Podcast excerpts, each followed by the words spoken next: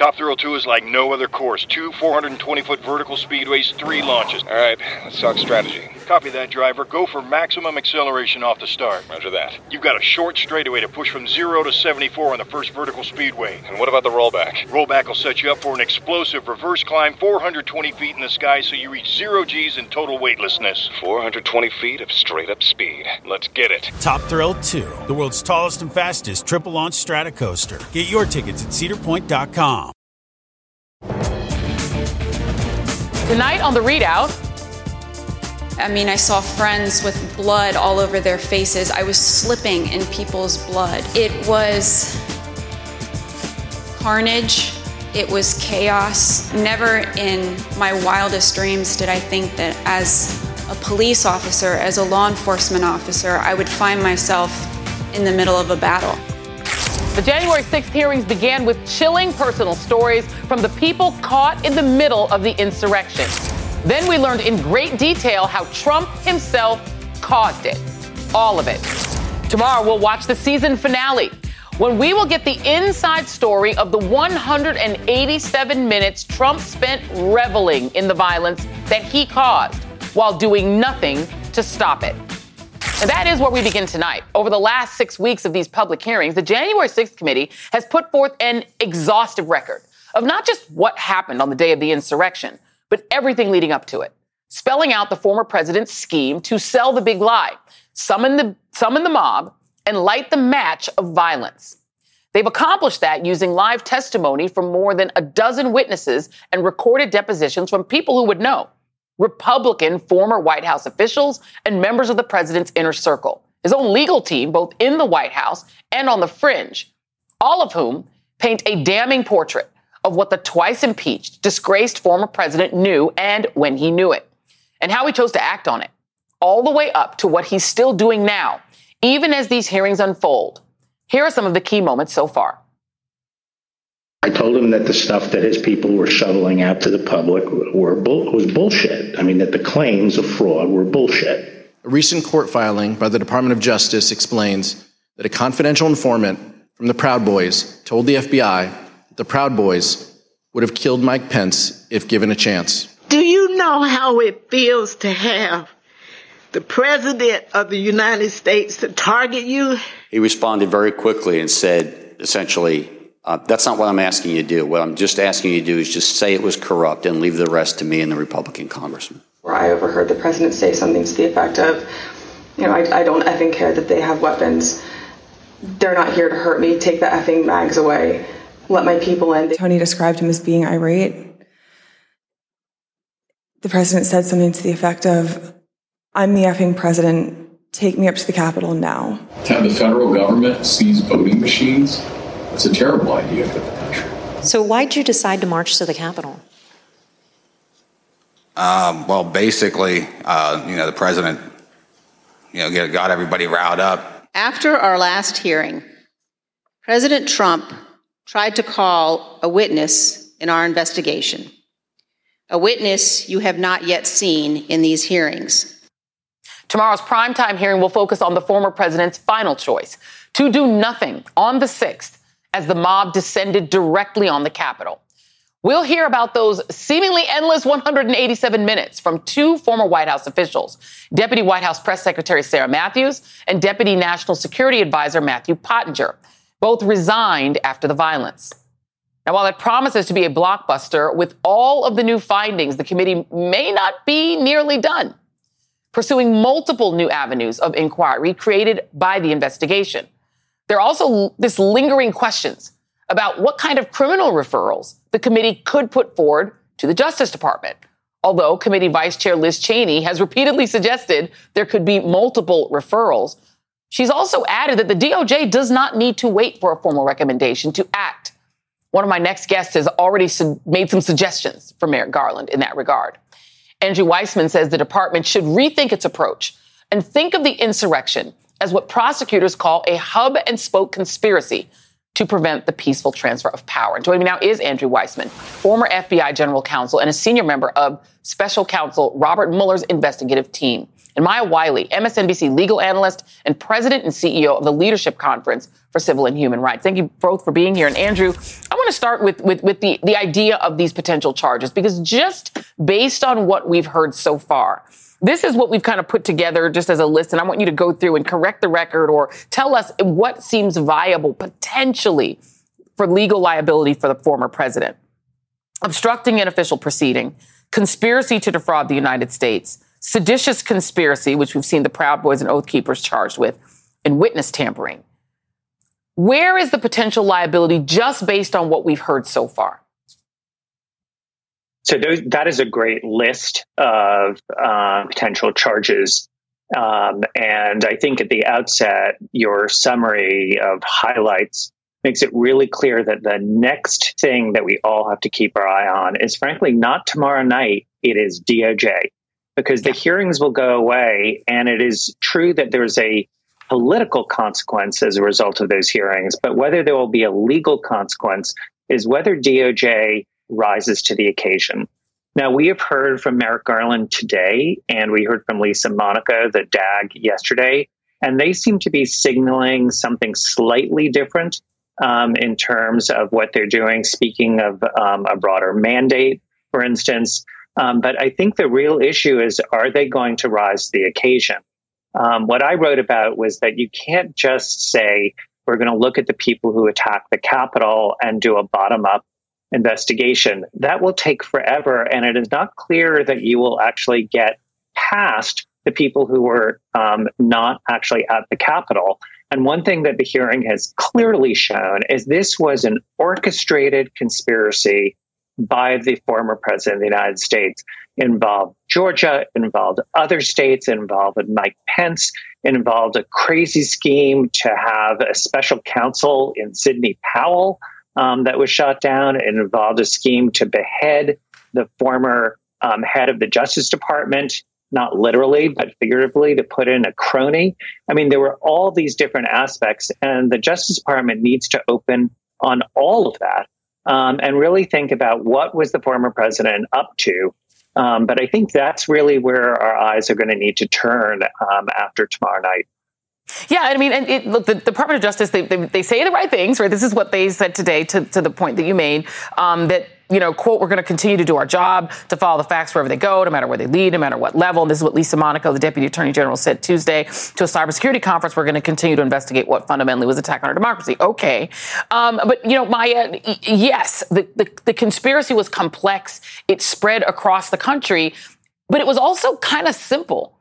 It was kind of to try to rerun the, the scheme that Roger Stone had in his mind back in the year 2000, which is to say, hey, if there's an objection to these electors, maybe the certification of the electors won't go through. And if you can just find a way to pressure Mike Pence to say, fine, I'll dismiss those electors and use these fake ones instead, voila. There is no certification of the election. Suddenly there's enough chaos that maybe Congress can then do it through voting, you know, vote just through the Congress and make Trump president. It all boiled down to staying in power. And the only person that that benefits is Donald Trump. So it is hard to get through this conspiracy, as complex as the pieces were, and leave him out. So I think that's why a lot of people are scratching their heads wondering, to Andrew Weissmann's point, why they're focusing so much on giving 15 and 18 month sentences to the brutes that were, you know, beating up on police officers and trying to kill them in some cases, or maybe potentially could have killed them with their actions, I should say, and not going to the guy who would have benefited. So I love Andrew's hub and spoke analogy because what we're looking at, exactly to your point, Joy, is the hub is Donald Trump.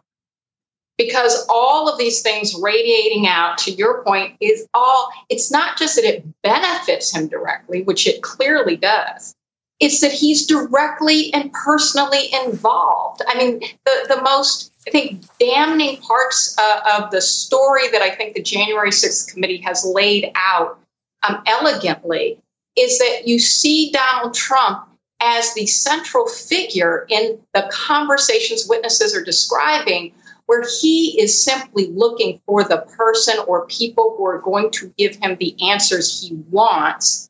And that's why you have different spokes um, and different levels of complexity and facts. But the story is very simple. He is looking for his path to stay in power, and he will listen to whoever is going to give him that path, even when he has been told it's not a lawful one. That is staggering. And, and I would just add to Andrew's point about other places to look because there's also Georgia. Uh, there's also the grand jury that's impaneled there because, as we also have heard both in the January 6th committee, uh, but also from the first smoking gun, real public smoking gun we had in this case, was the audio recording of Donald Trump personally calling the state attorney general of Georgia and saying, Find me that extra vote. Find me, just get me one more. Um, it's kind of a shock in a way to see that a district attorney in a state seeing that kind of smoking gun opens the investigation, and our own Department of Justice having similar smoking guns, including that one, does not. And by the way, the, those fake electors that you know it, were, were, at least out of Georgia are now targets of this investigation, not witnesses. That's very significant. And Andrew, to that very point, he's still doing it. It's not as if Trump has stopped doing it. This is the Wisconsin Assembly Speaker talking about a call with Donald Trump that's recent. Um, let, let me play it. When's the last time you talked to the former president, President Trump? Uh, within the last week. Within the last week? Yeah. Before or after he tweeted about you? Uh, before. And what was that conversation like? It's, you know, it's one of those that, that, it's very consistent. He makes his case, which I respect. Um, he would like us to do something different in Wisconsin. I explained that it's not allowed under the Constitution. He has a different opinion, then he put the tweet out. So that's it. He wants Wisconsin to rescind its election results now, in the summer of 2022. Andrew, so I mean, this is proof the, that he must. Yeah, go on. Yeah, so if you're the Department of Justice, you should be, you know, collecting all of these admissions. These are admissions that you, you know, you think, how do I prove a criminal case? Well, you don't have a defendant here who's coming up with a defense. These are all, yep, that's what I did. Um, so, uh, you know, this issue that this is a wide ranging uh, and complex case, I actually disagree. Yes, there are a lot of witnesses, but the scheme is simple. Um, and there are a lot of people to interview, but you know, hats off to the January 6th committee.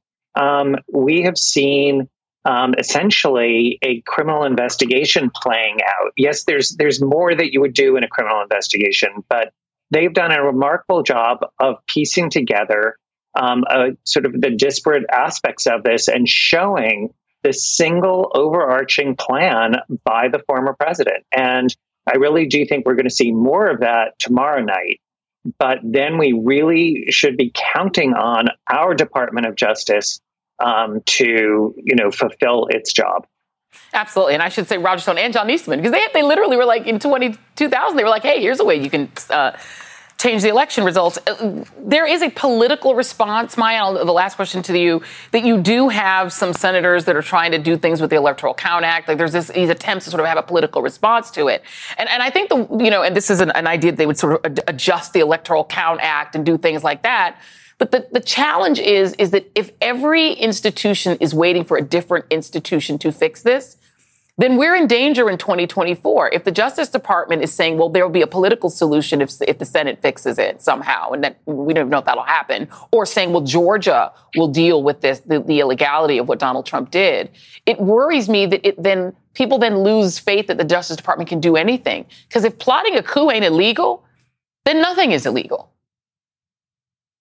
Well, let me just say we need every organ of our government, every institution to do its job. We do need uh, Congress to act, and we need it to act on the Electoral Counts Act, and we also need it to act in a way that includes in the Electoral Count Act ways to make it easier for people to vote without discrimination, because that is another piece of this story. Georgia being a great example with a law right now on the books that says that now a, a party, a state house dominated by one party can decide it's not the state uh, a uh, Secretary of State who can decide what the final vote count is. It can be a partisan political body. That's very dangerous. But the yeah. other thing I would say to your point is exactly the same thing is you need a both and. You need legislative, but you also need accountability, including if criminal accountability, that That's means right. an investigation. And in the end, never forget, this was not just a crime against amorphously the government. It was a crime to try to rob 80 million people of their votes. It was a robbery against the people of the United States who had made an, a, an electoral decision. And the next step is to rob us all of our votes and simply install who one party decides is going to be the president. Andrew Weissmann, Maya Wiley, thank you both very much. Up next on the ReidOut, new details on the warnings received by the Secret Service to preserve their text messages. Oh, but they deleted them anyway. The ReidOut continues after this. You can start your day off right when you find a professional on Angie to get your plumbing right first. Connect with skilled professionals to get all your home projects done well. Visit Angie.com. You can do this when you Angie that. Today and every day, Planned Parenthood is committed to ensuring that everyone has the information and resources they need to make their own decisions about their bodies, including abortion care. Lawmakers who oppose abortion are attacking Planned Parenthood which means affordable, high quality, basic health care for more than 2 million people is at stake. The right to control our bodies and get the health care we need has been stolen from us. And now, politicians in nearly every state have introduced bills that would block people from getting the sexual and reproductive care they need. Planned Parenthood believes everyone deserves health care. It's a human right. That's why they fight every day to push for common sense policies that protect our right to control our own bodies and against policies that interfere with decisions between patients and their doctor. Planned Parenthood needs your support now more than ever. With supporters like you, we can reclaim our rights and protect and expand access to abortion care. Visit plannedparenthood.org/future. That's plannedparenthood.org/future. One thing that will be missing from tomorrow's January 6th hearing will be any revelations from the text messages exchanged between Secret Service agents on the day before and the day of the insurrection. The agency claims information was accidentally purged as a as part of a planned system reset. But NBC News has learned that Secret Service employees were sent not one, not two, but three emails reminding them to preserve their texts. But of course, that did not happen. Only a single text conversation was actually handed over to the January 6th committee. They say the apparent purge of these text messages, quote, appears to have been contrary to federal records retention requirements and may represent a possible violation of the Federal Records Act. According to Washington Post reporter Carol Leonnig, who has done extensive reporting on the Secret Service, this may be more than a case of simple incompetence. We don't know whether or not this was just a stupid screw up or something a little more intentional. We don't know yet. And I, again, won't speculate. But it is clear to me that senior leadership and several, and I'm not talking like half, I'm talking about the majority of President Trump's detail, were in the tank for him. I have seen numerous texts, social media postings by members of the president's protective detail in which they were essentially cheering on the insurrectionists on January 6th.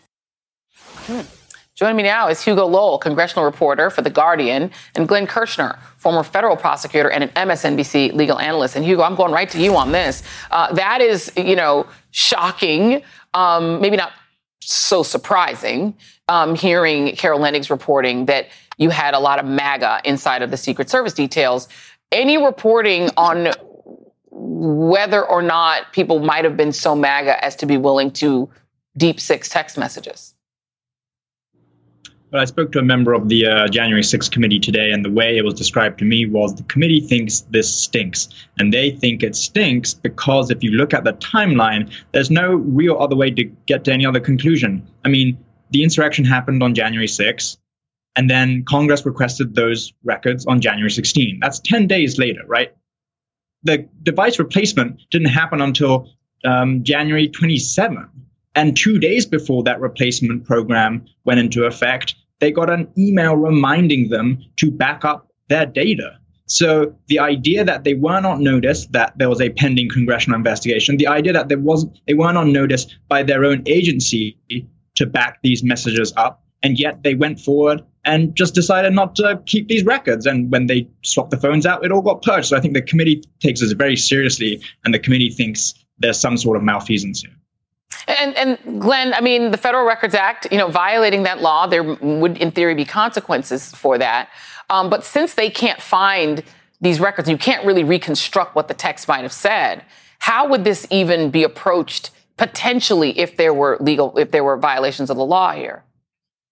Well, one way you can try to recreate what those text messages said is to put everybody under subpoena place them under oath and ask them, for example, when you were in the basement of the Capitol, in the loading dock, trying to urge the vice president to get into the car. And he said what Representative, uh, Representative Raskin said were those six most chilling words I'm not getting in the car.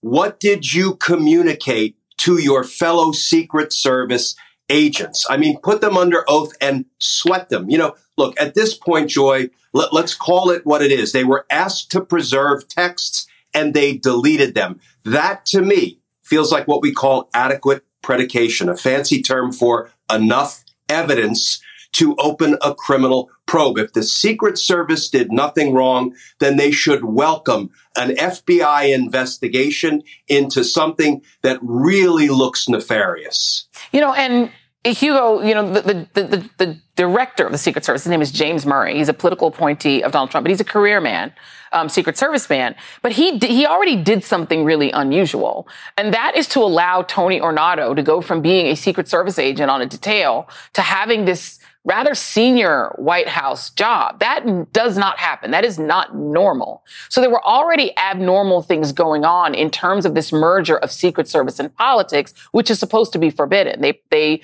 they defend and protect any president from either party. So there's already enough unusualness here that I wonder if the committee might be digging further into this as an avenue of inquiry. For Hugo. Oh, I'm not sure Hugo can hear me. Oh, Hugo has frozen. Oh, Hugo is frozen. Okay, well, let me go back yeah. to you on this. Oh, if Hugo comes back, he'll he'll wave his hands at our producers and let and he'll get back in. Um, but while I have you, Glenn, I'm gonna go to something else. Let me just play really quickly. Steve Bannon. Speaking of people who don't seem to have much respect for the law, this guy thought, oh, I don't have to do these subpoenas. We don't do that in the Trump world. Here's him to uh, recently during his trial for them to sit there and try to get a complete hearing and they won't bring in any testimony any testimony about FBI involvement, any testimony about DHS involvement, any testimony about any other involvement, and what's driving this. The total and complete illegitimacy of Joe Biden. Trump won. Joe Biden's illegitimate. He obviously thinks that doing that outside the courtroom has some impact on what the judge is doing inside. That seems like an idiotic uh, notion. Yeah, here we go, Joy. So I think one thing that can actually bring all Americans together, I think we can all agree. Steve Bannon loves to run his mouth. He runs his mouth on a podcast. He runs his mouth. I've been in the courtroom every day. He runs his mouth outside the courthouse every day. He's trolling Bennie Thompson. He's trolling Anthony Fauci. He is spewing all of this nonsense into the public square. Well, guess what? Tomorrow is his big day.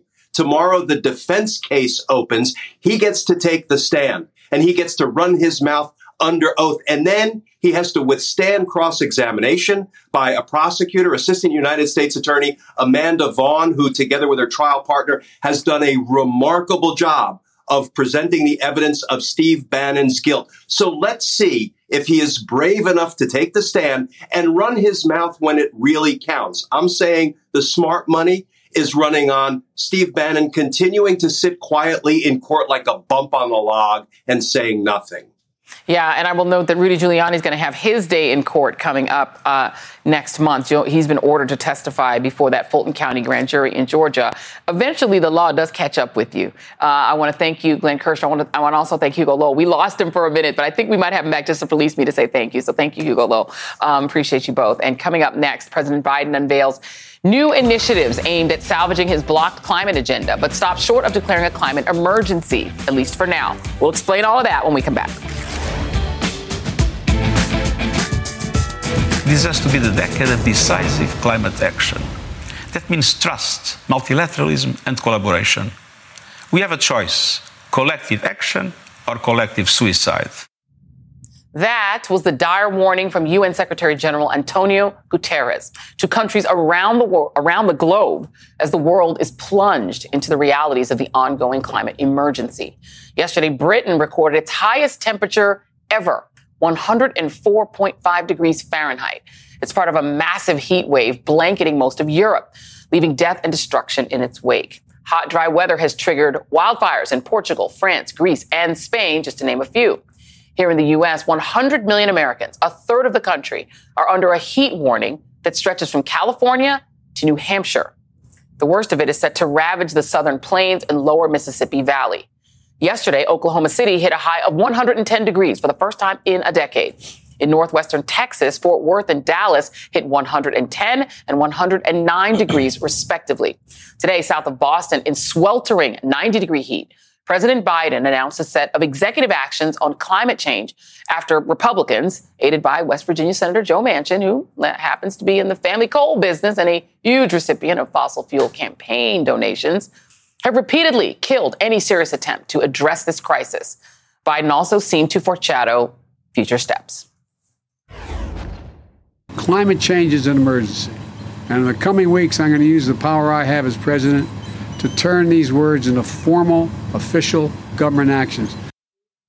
Joining me now is Michael Regan, administrator of the Environmental Protection Agency. You look too young to be doing that job, but we're going to go ahead and ask you some questions because, look, I think for a lot of people, um, Biden, President Biden, stopping short of a, saying this is a climate emergency when literally part of Europe is on fire and the U.S. is baking, it felt like he what short of what he could have done. Um, he was there in Boston with Ed Markey, Elizabeth Warren, and Sheldon Whitehouse, all of whom wanted him to declare a national emergency and use the National Emergencies Act. Why didn't he do that?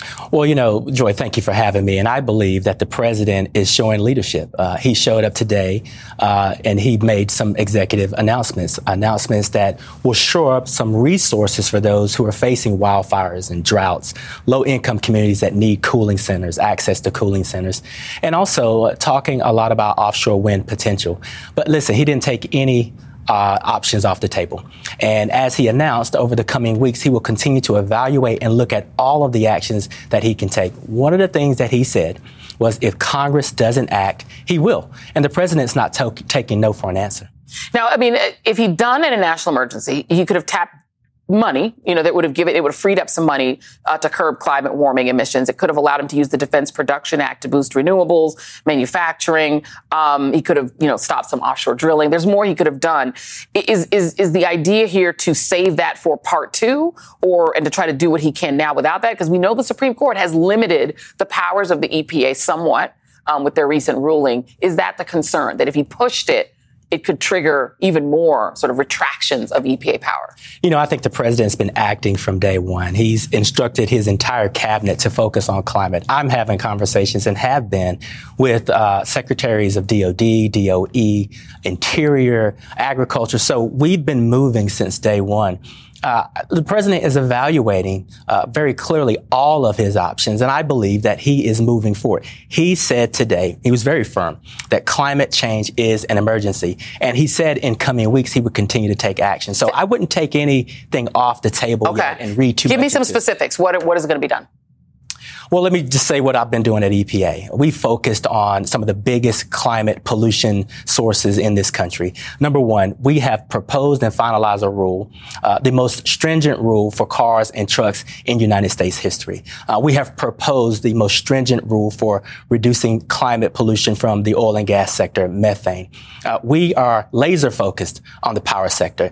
I am deeply disappointed in the decision of the Supreme Court but let's be clear, the Supreme Court did not take EPA out of the game. Mm-hmm. We know that we have the authority to regulate greenhouse gas emissions. Uh, the Supreme Court's ruling does constrain us, but it's not about whether EPA can do it. It's how quickly we can do what right. the market, quite frankly, has already determined needs to be done. It's difficult to imagine having to do that while also still wanting more oil production and more oil imports. Is there going to be at some point a shift to say, let's take it seriously and reduce our use of oil in this country? You know, I think it's an all of the above approach. I mean, I think the president has really focused on number one, we are facing uh, a global crisis with with this unprovoked war from Ukraine. At the same time, the president has said, let's look at all of our options: carbon capture and sequestration, the reduction of our um, dependency on fossil fuels, uh, the infusion of clean energy, and the market potential that clean energy possesses. So I think the president is doing a good job of walking and chewing gum at the same time. We didn't get in this mess overnight. Mm-hmm. We're not going to get out overnight. And so I believe that what you're seeing is a good, steady transition in a way that doesn't jeopardize our national security and our ability to be globally competitive. Michael Regan, uh, Michael Regan, EPA Administrator. Thank you very much. Really appreciate you being here. Thank you so come much. back, please come back. All right, I will. Uh, let's bring in David Wallace Wells, columnist for the New York Times Magazine and author of "The Uninhabitable Earth: Life After Warming." A very subtle title there. It, talk to me about what you heard today is going to be done, and what you think needs to be done. Well, we're starting off of a really low baseline of really bad American action and leadership here. I think the rest of the world has spent the last couple of decades rolling their eyes at rhetorical commitments from American presidents and then seeing how little the country actually did. That's that's basically where we're coming from. Um, with the failure of, of Build Back Better and the fo- uh, follow up compromises that were proposed, you know, most of the sober minded analysts that I know think that the US is going to fail to fulfill 91% of Joe Biden's climate pledges. So the announcements today are useful. They're especially useful for protecting some vulnerable com- communities, um, but they're not going to move the needle nearly as dramatically as a large scale spending project like that, like that bill would have done, which means we're still going to be in that same position. The rest of the world is going to be moving quickly and we're going to be suffering um, it's it's a really um, frankly an embarrassing place for the U.S. to be, given that we're the world's second largest emitter, and according to historical emissions, which still hang in the atmosphere and still cook the planet, we're by far the biggest emitter, um, which means that we have the most responsibility to move most quickly, and in fact, we're moving compared to our peers very slowly.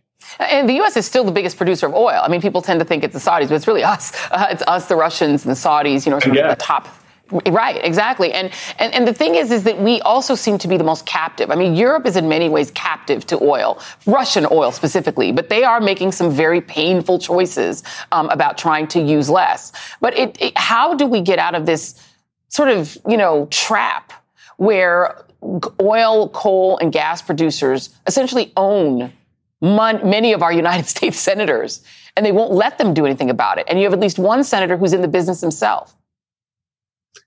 Well, I think the tragedy is, um, as the the EPA administrator you just had on said, the market is actually moving in the right direction. They, it just needs regulations to follow and and structure that transition. You know, the um, 90% of the world now lives in places where fossil fuels are more expensive than renewables. Um, the U.S. is unusually well positioned to take advantage of this of these technologies because we have so much land, we have a lot of solar power, we have a lot of wind capacity. Um, we should be moving really quickly, and you know the money is there the investments are there. It's just that the regulations and government action isn't there to support that transition and so it's moving considerably slower than it could be otherwise.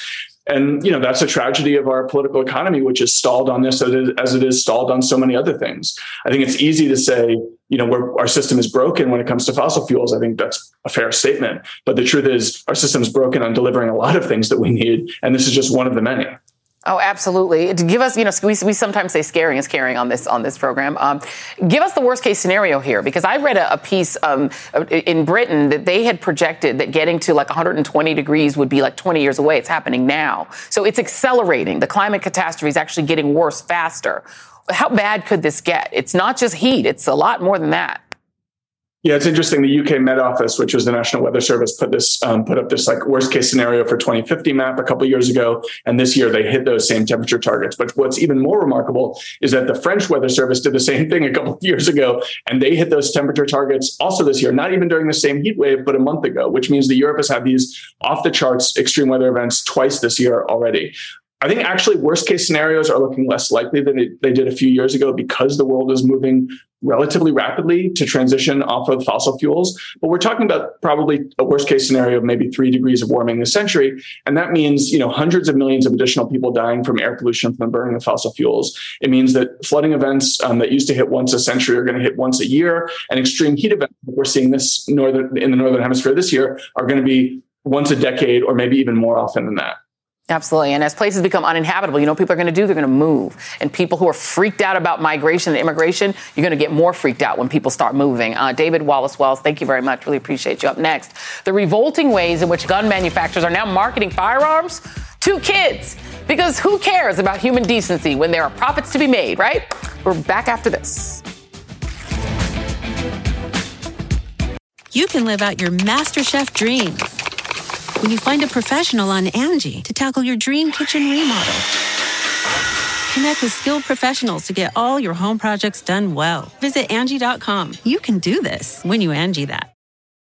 Why are smart businesses graduating to NetSuite by Oracle? Because NetSuite eliminates the expense of multiple business systems by consolidating your operations together into one. NetSuite is the number one cloud financial system bringing accounting, financial management, inventory, and HR into one platform and one source of truth.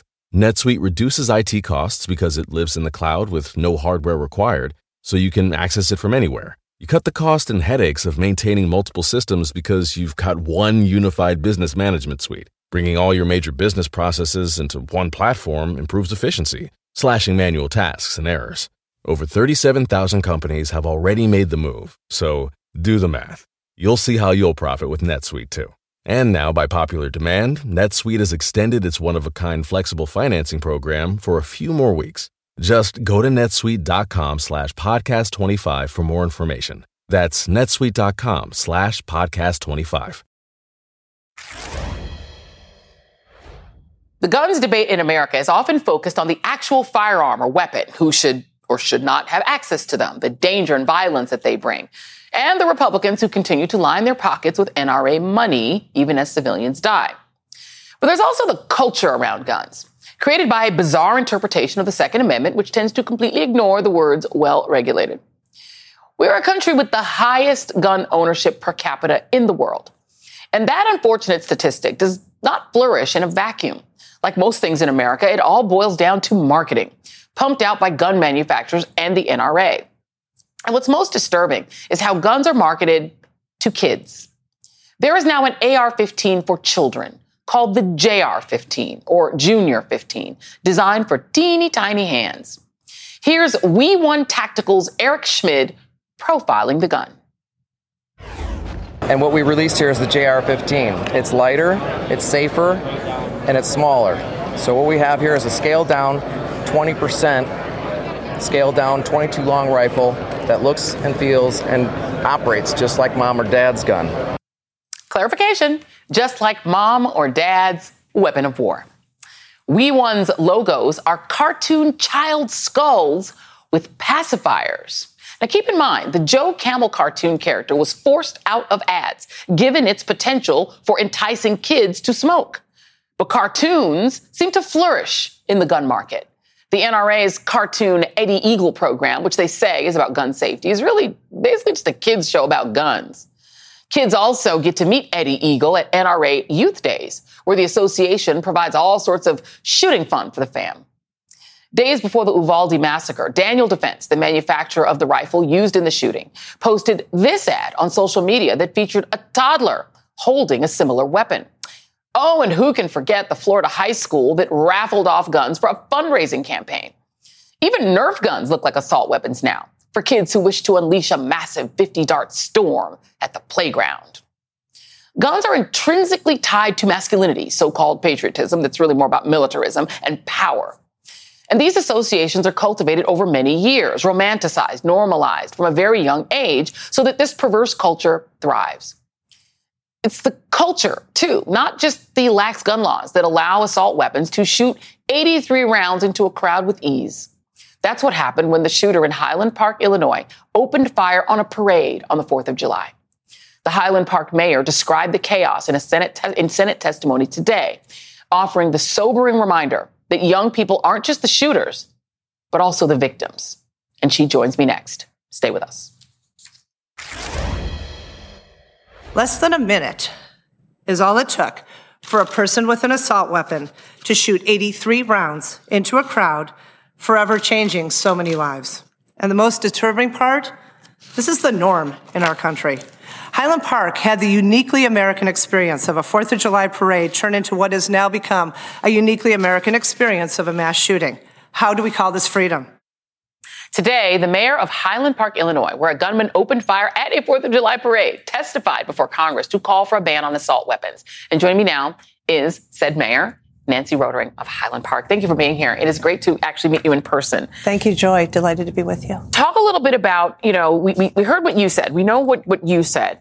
What did Republican senators, specifically who were listening to you, knowing the tragedy that your community has endured, say back to you? They didn't talk directly to me. They talked to their own witnesses, but what they really focused on were the rights of law abiding citizens. And what was fascinating to me was in most of these mass shootings, these guns are obtained legally. Yeah. So how are we answering law abiding citizens if these are law abiding citizens who are getting these combat weapons and using them on our communities? And, you know, in the House hearing, um, there was also an attempt, you know, there's this always deflection to try to find some other thing that we should focus on rather than the guns. Um, and in that case, it was talking about Mexico and crime coming over the border. This is how young David Hogg, who's unfortunately had to live through one of these mass shootings, responded to them. Take a listen. Reiterating the points of mass shooters in your manifesto. The shooter at my high school, anti Semitic, anti black, and racist. The shooter in El Paso described it as an invasion. Guess what? Those guns are coming from the United States of America. They aren't coming from Mexico. They are not coming from Mexico. You are reiterating the points of a mass shooter, sir. Sir, you are perpetuating this violence. You need to realize is not about a Democrat or Republican. Stop these things now. Go, David. And the, and the reality is, Illinois is a textbook case of this. These are coming from America. Chicago, which, you know, Highland Park is a suburb of. Right. But in Chicago, the right loves to talk about Chicago. Those guns get come in from Indiana. Where it's easier to get a gun. Absolutely. And so, you know, it- it's hard for me to understand how people don't understand the way you could stop this is number one, to reduce the kinds of assault weapons people can get their hands on. Exactly. And so we banned assault weapons in large capacity magazines in my city nine years ago in 2013. We know that Illinois is looking at similar legislation and I appreciate that they're moving in that direction. But absolutely, we are only as protected as the weakest gun laws in the surrounding states. We are only going to be safe when this is a federal initiative to get these combat weapons out of our communities. And the thing is, the kinds of young men, and it's almost all exclusively young men who have very similar demographics, are buying these weapons. And I want to show you some of the the ideas of the way that they're being marketed. These these weapons, these long guns. This is Daniel Defense. They've got things like a Santa Claus.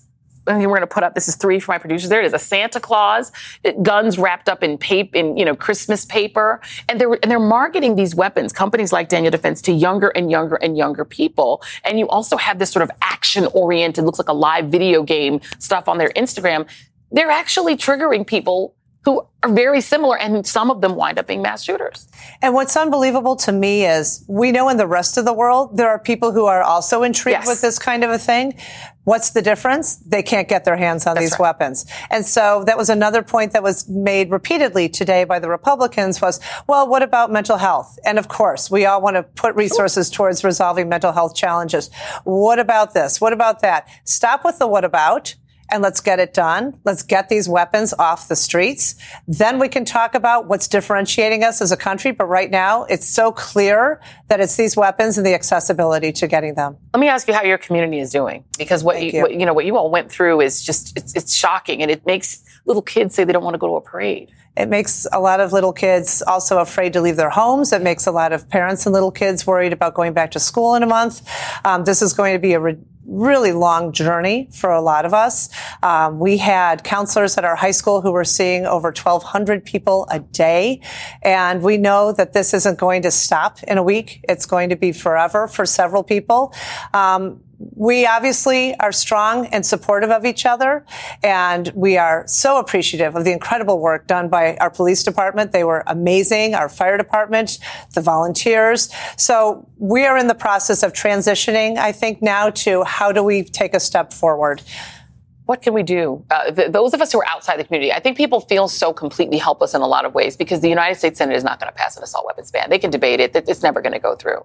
Is there something short of that, that that you think that Americans should be doing? Is it really just marshaling to vote in November to get a different Senate? Absolutely. I mean, to that point, I think there are folks who aren't doing their jobs. Let's think about why people go into government. Theoretically, it's yeah. to protect the public. Yeah. It's to serve the public. If you can't serve the public by changing the very laws that people use to get their hands on these guns, you're not doing your job. You need to get voted out. Especially if you're from a state like Texas. You have places, people like Ted Cruz and, and John Cornyn, who you would think because of Uvalde, it would be urgent to them to immediately do something. They don't want to do anything. Mayor Nancy Rotering, thank you very much. Thank you so much. Thank you. Really appreciate you being here. Um, Highland Park Mayor Nancy Rotering. Thank you. And before we go tonight, I have to say one fun thing, one good thing. Today is the second anniversary of the ReidOut, which was launched two years ago tonight in part from my basement. So a huge thank you to our amazing staff and crew. Derbs is right here, Derby Werby right in front of me, and most especially to our fabulous loyal viewers. We love y'all. Uh, and here's to many more. That is tonight's ReidOut. Now be sure to join us tomorrow night at 7 p.m. because we have special coverage of the prime time January 6th hearing. It is going to be, at least what we think, quite impactful, potentially quite spectacular. This is the season finale, y'all. So please tune in. It's going to be Rachel and Nicole and all of us and Ari, the whole team, and Chris Hayes, everybody. You can host the best backyard barbecue when you find a professional on Angie to make your backyard the best around. Connect with skilled professionals to get all your home projects done well inside to outside, repairs to renovations. Get started on the Angie app or visit Angie.com today. You can do this when you Angie that.